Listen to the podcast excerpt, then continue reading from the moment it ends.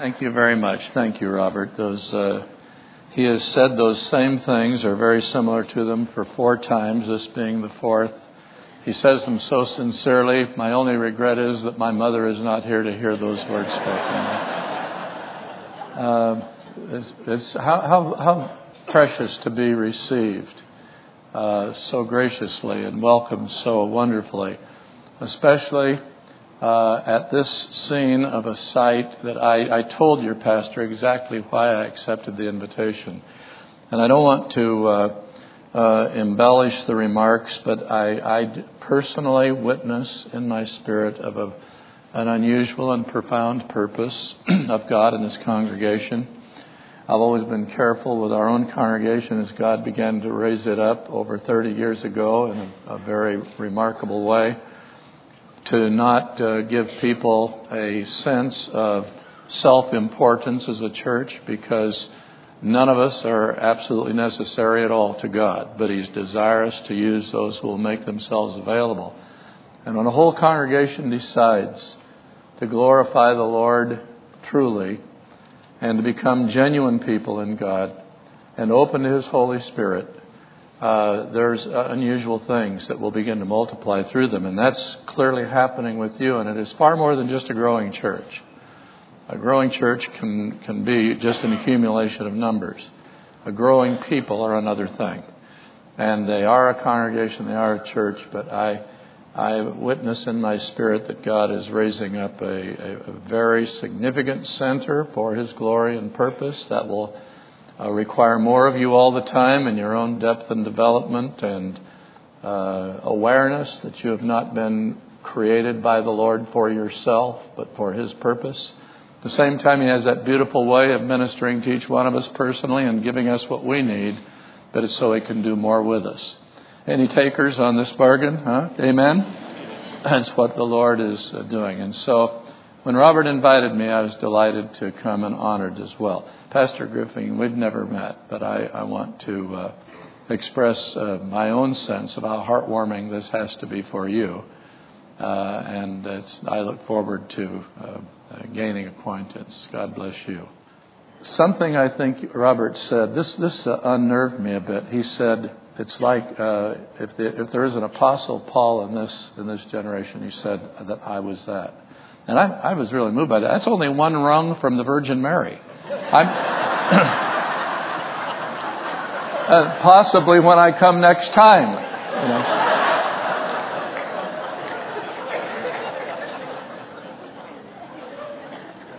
I want to.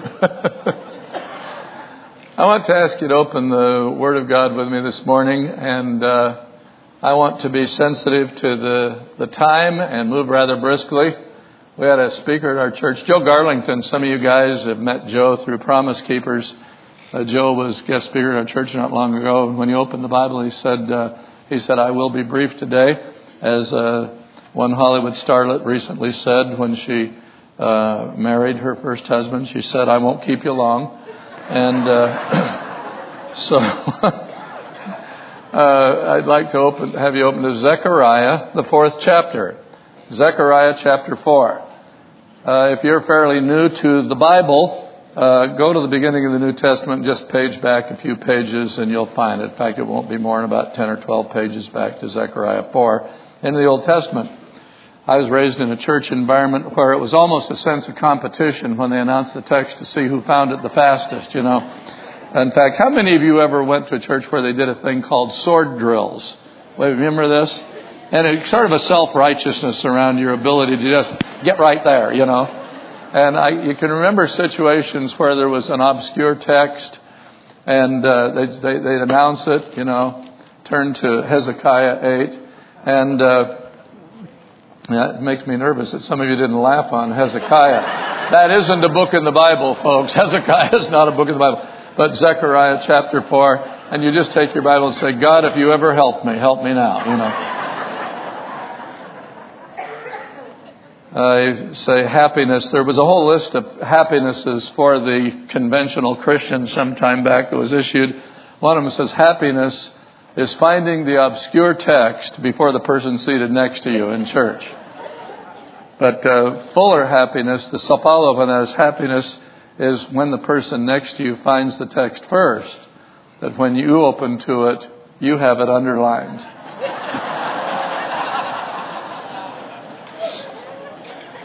Zechariah chapter 4, verse 6. So he answered and said to me, This is the word of the Lord to Zerubbabel, not by might nor by power, but by my spirit, says the Lord of hosts. Who are you, great mountain? Before Zerubbabel you shall become a plain, and he shall bring forth the capstone or the headstone with shouts of grace, grace to it. Notice those, the repetition of those words. Would you say grace, grace with me? Say it, please. Grace, grace. It says with shouts of grace. Let's try it a little louder. Grace, grace. Moreover, the word of the Lord came to me, saying, The hand of Zerubbabel, the hands of Zerubbabel have laid the foundation of this temple. His hands shall also finish it. Then you will know that the Lord of hosts has sent me to you. For who has despised the day of small things? This passage of Scripture significant in the history of Israel because it is surrounding the time of the beginning of the building of the second temple, pursuant upon the people's return from captivity. It is loaded, loaded with drama.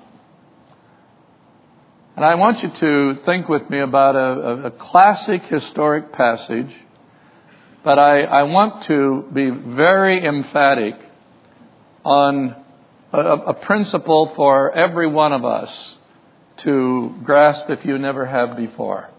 And very likely you have. And it's a mistake that many people make about the historical passages of the Bible. In fact, a lot of people, because they were ruined for history because they had a history teacher in school that was probably a piece of history herself or himself, um, the uh, uh, there's something you know recently found in an archaeological dig. There's a, a feeling of disinterest in history. So when you come to historical passages, or even if history is mentioned in the scripture, as I've just mentioned it, people will automatically, you're challenged to retain their attention. Whenever you come to the historical passages of scripture, it's important to lay hold of a principle when the Bible is spoken to us as being the eternal Word of God, which the Scripture says of itself and has been verified by its eternal power, its timeless power. Eternal is not just enduring and endless, it's timeless. Which means when you deal with history in the Scriptures, you're dealing with timeless principles. In other words, God is not just saying, here's something that happened and you can read it in my book so you're prepared for Bible quizzes or just for general information. But He's saying, I put this in my word by my Holy Spirit for you to turn to, and if you can see yourself in this text, then what I did there is the very thing I intend to do with you. That it is not only history, it's a prophecy for you. It's the Lord saying, This is the way I do things in the face of these kind of situations.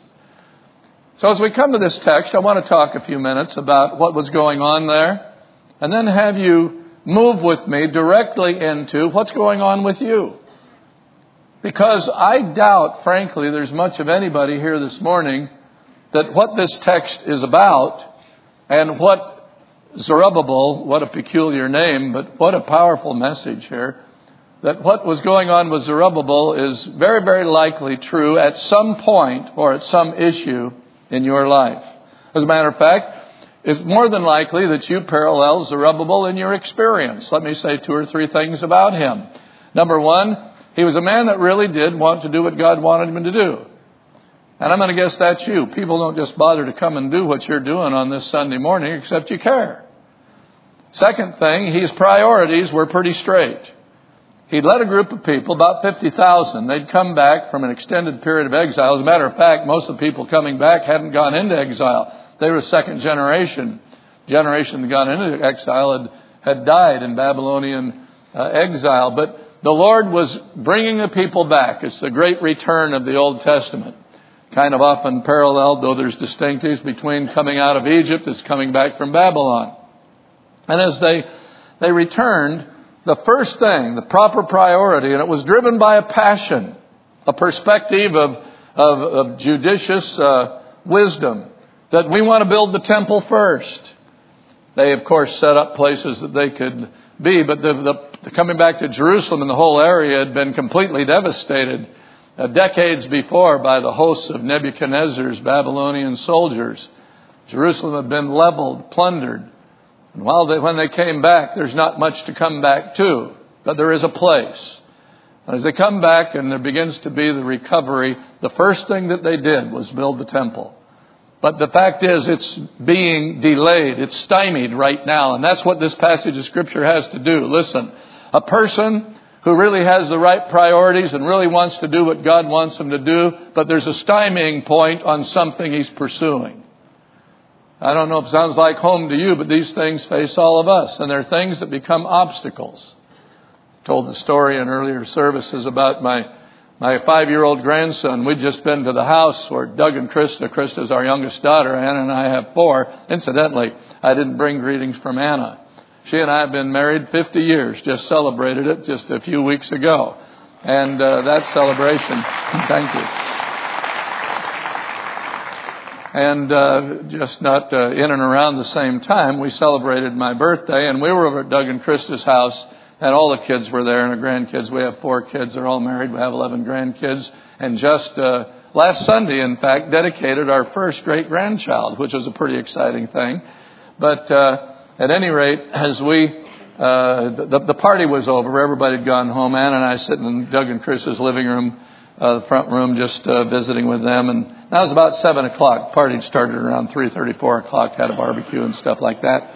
And uh, so I looked at my watch and I said, well, it's Doug and Chris. I said, Mom and I need to go. Uh, I guess we'll be leaving. And so she, Krista called down the hall to Brant. She said, Brant, Grandma and Grandpa getting ready to go. Come give them a hug. He called back just like that. He said, I'll, I'll be there in just a minute. I'm making Grandpa a birthday card. About 30 seconds later, he came running down the hallway. With him was another five-year-old little girl named Natalie. Doug and Chris t- trade babysitting chores with another family in the church, and Natalie had arrived about an hour before and had, had been there. And uh, both of them came running down the hall, and these are not what they brought me, but it was about this size. It was tear off sheet of a phone pad. And I think that what the birthday cards they'd made for me had been, in fact, probably when you saw them, made during the 30 seconds between when they said, I'm making a birthday card, because it was nothing but just scrawling. It had crayons and pencil that was just, just like this, you know. It was, it was an absolute, had no redeeming merit whatsoever except possibly on the refrigerator door of a grandparent. You know, there's priceless art there. I can imagine the way that looked. It would probably be appropriate in the New York Museum of Art as well. It's the kind of thing that you see in the place like that. But at any rate, uh, they came. Well, I sat back down. Ann and I had stood up and were ready to leave. And I sat back down on the couch, and uh, so I'd be eye level with the kids, and I received their their cards, and I studied them just a minute, and I said, "Oh, thank you. This is so nice." And I hugged them, and and just on impulse, with no premeditation, handed them right to them, right back to them. I said, Would you read me my birthday card? Well, Brant didn't miss a lick. He's a pretty quick witted little kid. And just like that, he took it and, and he said, Happy birthday, Grandpa. I hope you liked your birthday party. I hope you like your cake. I hope you like your presents. I love you, Brant. And he handed it back to me. So I said, Natalie, would you read me your card? Natalie looked at her card and handed it to Brant.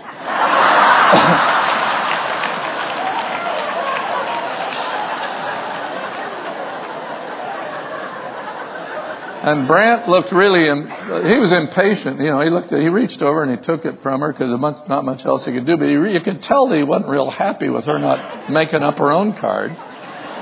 No kidding. As his eyes passed mine, he's bringing it over in front of him, and he, he rolled his eyes, look, look at me, as though to say, you know, give me a break, you know. And he looked at it a minute, and you could tell his mind's trying to conjure up something else, and then he just stopped and he said, "Scribble, scribble, scribble, scribble, scribble."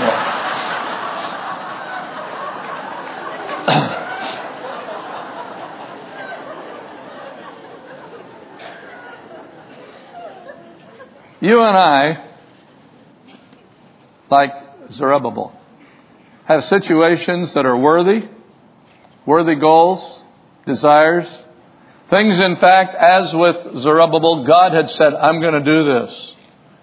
And he set his heart to see what God wants to do with him and through him. But it's as though it had been scribbled on, as though a plan, a blueprint, a word from God has been scribbled on. And you can't just stand and look at the scribble and uh, just say scribble. You want to see what God has brought into being, brought about. And it's at that moment, in that situation, where the energies of the workers had come to lag. It was all volunteer effort. People were showing up to help. The temple was going nowhere. And the stones that had been, some of them gathered from the rubble of history, back from the time of Solomon's temple, decades before, that had been destroyed by the Babylonians. And as you, uh, they'd been quarried some fresh stones. And the stones that were for the reconstruction or the building of the temple were stacked up there. And the mountain that's being referenced there, who are you, O great mountain? was actually the building parts, the pieces for what it was God wanted to do. But had been stymied, had been stymied first and foremost by resistance from the area. When these people returned by edict from the Persian government, government now, when they returned, there was a, a command that they had to let these people back, but there were no cooperative people in the area, and the regional governor was re- regularly make resistance to them. And incidentally, Mr. Mayor, thank you for your support and your gracious participation. Very unlike uh, that the case there. As you come then to this situation, you find this uh, the, the, deterioration of of uh, momentum, the discouragement of the people, and the building process of the temple had come virtually to a halt. Haggai the prophet addresses the same thing when you study that prophet. They both were prophesying virtually side by side. Two witnesses speaking to the word of the, of the word of the Lord to encourage Zerubbabel. As that word came to him by Zechariah, in this case, Zerubbabel uh, is told exactly these things. Zerubbabel, the Lord told me to come and say to you, this will not take place by might that is by human strength or calculation. It will not take place by power, that is human energy or capability. But it'll take place by a move of the Spirit of God, something God will do by His Spirit. And it will be brought to its completion. It says you'll set forth the capstone. The word capstone refers to what would be the equivalent for us in our culture of a cornerstone. When a building is finished, the last thing usually that's done, there's a ceremonial event, and they come and they set the cornerstone It was the equivalent. You'll, you'll bring forth the capstone. In other words, that mountain of stones, there's one that has been reserved, prepared for the final, and that final touch, the completion of what it is that is on your heart with an appropriate priority, but it seems stymied, that will be brought to its completion, not by might or power, but by the Spirit of God, and the way you will welcome the workings of the Spirit of God, he says, you will bring it forth with shouts of grace grace to it. Now, the issue of the shouting of grace is not just shouting a formula word. The issue is understanding what the grace is about. It's interesting to follow through the Word of God the use of the word grace. And it's also an interesting fact that the average believer, New Testament believer, tends to isolate the use of the word grace into essentially that which relates to the favor of God's kindness to us without our deserving salvation. That we're saved by grace. And if you're here today and you've never received the Lord, that's the best news there is that Christ has died for us, and it's by grace that we receive salvation, which means that God just says it's yours as a free gift. You just need to come and receive it. So our achievements are not essential at all. As a matter of fact, not only not essential, they couldn't achieve anything of that merit. And that grace concept that has to do with our salvation is so commonly the kind of the stopping place where people think of grace applying.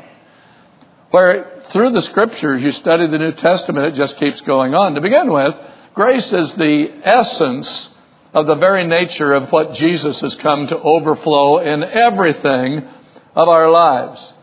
The Bible says, describing his incarnation, the Word became flesh and dwelt among us.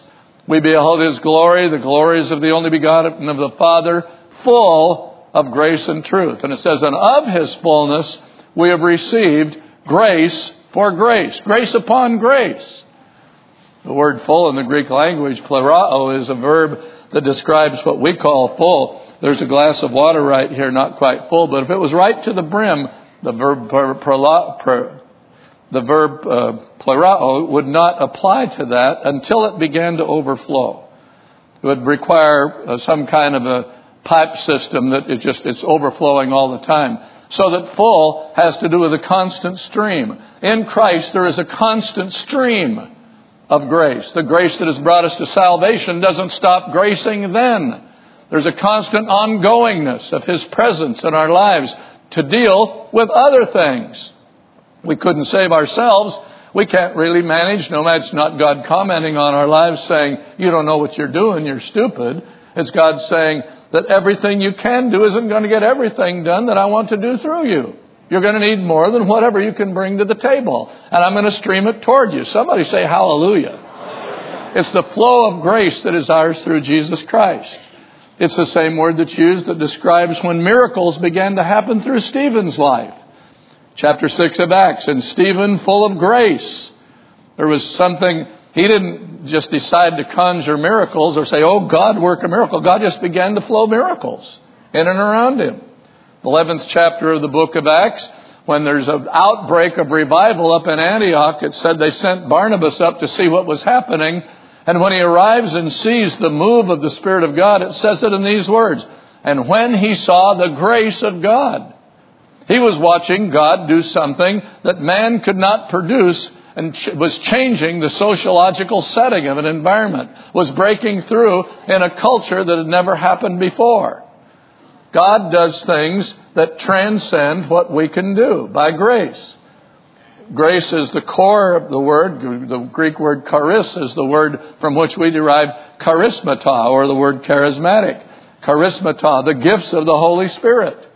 The gifts of the Holy Spirit are God doing things that are beyond us. Just through natural people, He does supernatural things. Through plain people, He does the extraordinary. And that's something that is the flow of grace. So grace is a, a word that streams constantly of things that transcend us. I'd like to give you a definition of grace and just have you say it with me. Would you say this phrase by phrase? Grace is the freely granted favor of God. Grace is the freely granted favor of God that disposes him to enable for us, that disposes him to enable for us that which we could never do for ourselves. That which he could never do for ourselves. There are so many things that that describes precisely, and that is precisely where Zerubbabel was.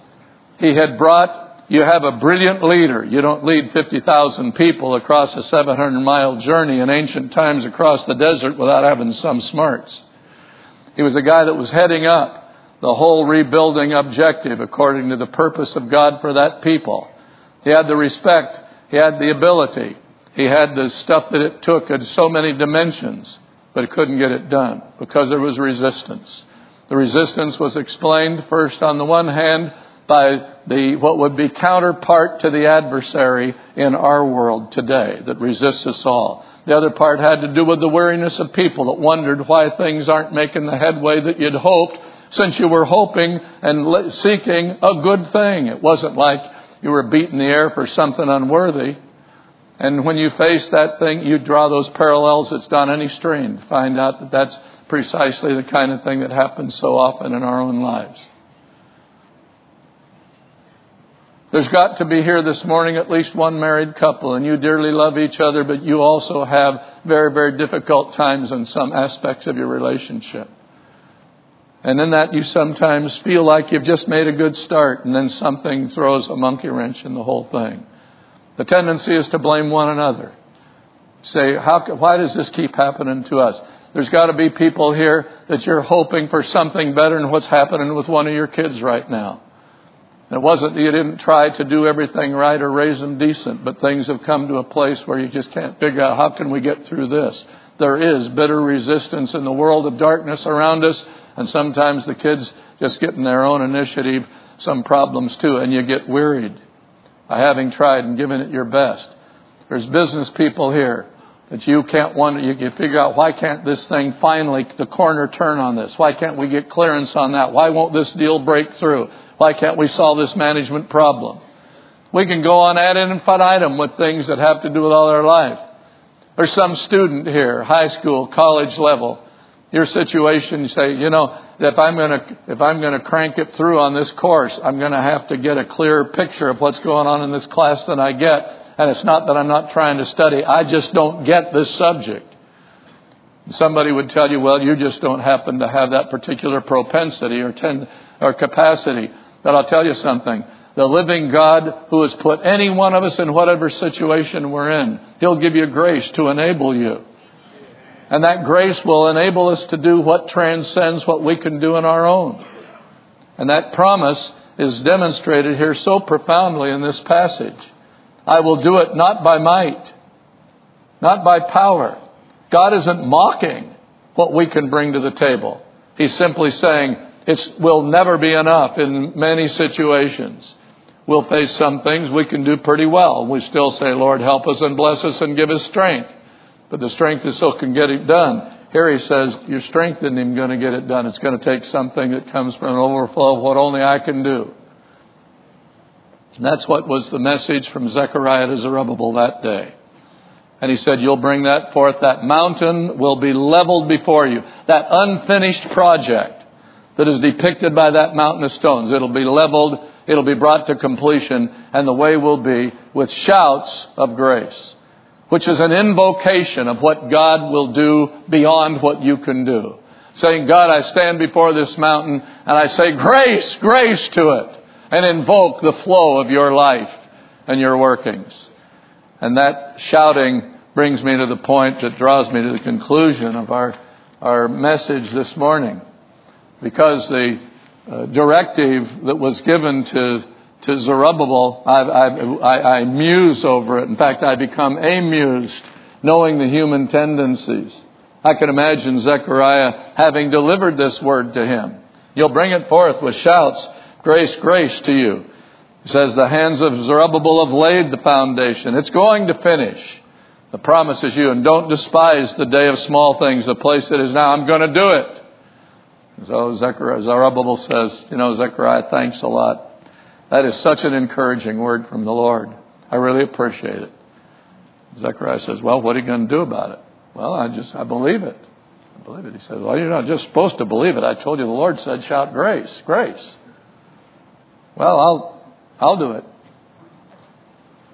Well, let's do it. I, I feel dumb doing it with you here. I, you know, I want to do it sometime when nobody's around and you, know, you just look stupid saying, grace, grace. You know, I just, Zechariah says, the word of the Lord is shout grace. Now get over here by this mountain with me right now. It's the summons to come to terms with uh, the application of how we appropriate the promise. It's the spirit of praise, really, is what it is. But the declaration of grace is saying something that is so precious, so powerful. I want to invite you, before we conclude today, as God would witness of anything that I'm saying to some issue in your life, to shout grace to stand before the presence of the Lord this morning and say, Lord, you who have saved me by grace, you have showered grace toward me. I want to address that thing. I gave some examples. Let me give you a very, very touching example. Sometime back, I got a letter from a woman, and I'd brought this message at a place. She wrote me, and she said, she said, Pastor Jack, when you were, and she cited the location, it happened to be up in Oregon. she said, she said, uh, it's, it's awkward and almost embarrassing to me, but God has been so gracious and done so much, I wanted to tell you about it. She said, I was having a severe problem losing weight. She said, I was carrying between 50 and 60 pounds uh, more than was uh, going to do me any good. And the doctor was very concerned about my heart. My children were getting uneasy because their mom was not losing the weight, and she said, I tried everything. She said, it was not a matter of not being earnest and attempting diets. She said, as a matter of fact, I could diet for two or three weeks and because of metabolic irregularities in my body, I would gain a pound or two, having put the most severe diet to, to test for two or three weeks. And she said I would become so discouraged, I would just revert to eating. It wasn't even that I was gaining more weight, it's just that I wasn't losing what I needed to lose. And she said I was becoming hopeless because this had gone on this way for cycle after cycle after cycle of attempted weight loss. And she said, I heard that message. She said, in my virtual despair that I would never be able to make the headway against this mountain of weight. I took that word home with me after we'd been in that service and had shouted grace. And she said, each day I'd stand in front of the mirror and she said, I would shout grace at my overweight. She said, I did diet, but for the first time it started to take hold. Started, she says, I'm glad as I write you that I have lost between 40 and 50 pounds. Hallelujah. And she was doing a marvelous realization of what she could not realize in herself. It wasn't a slothful, indifferent person. This is not an argument, shout grace and just do whatever you want. This is an argument of saying what you can't do and can't get done and is stymied. What's been scribbled on and seems like iron bars of blockade. What's been resisted. What has begun to weary you. The Lord says, just put it right up there and let's just shout grace. I'm going to level that mountain before you. I'd like to ask the person who's going to help us on the keyboard in this service if you would come right now. They're going to come, they're going to begin to play Amazing Grace, one of the most beloved songs for all of us. I'm going to ask you to sing it through with me once. I'm going to ask when we come to the second time. Now, I know people, and I'm going to be asking them on the second time to shout grace. Play really loud. Really loud at that point. Because people need something to smother their sense of self consciousness. So, I'd like to ask you to stand with me right now, and we're going to sing Amazing Grace. And thank God for the grace that has brought salvation and open up to the grace that is going to bring a flow in the face of whatever it is that you face. And while we sing, when we come to the second time through, you can just sing. And I'm not going to say one, two, three, shout grace. You're going to have to make a decision on your own to shout it. This can be a real quiet room at that point. But you can shout grace and shout. I'm not talking about grace. Right. Praise, praise, praise, praise. Anybody home? Shout grace. Amazing grace, how sweet the sound that saved a wretch like me. I once was lost, but now I am found. Was blind, but now I see.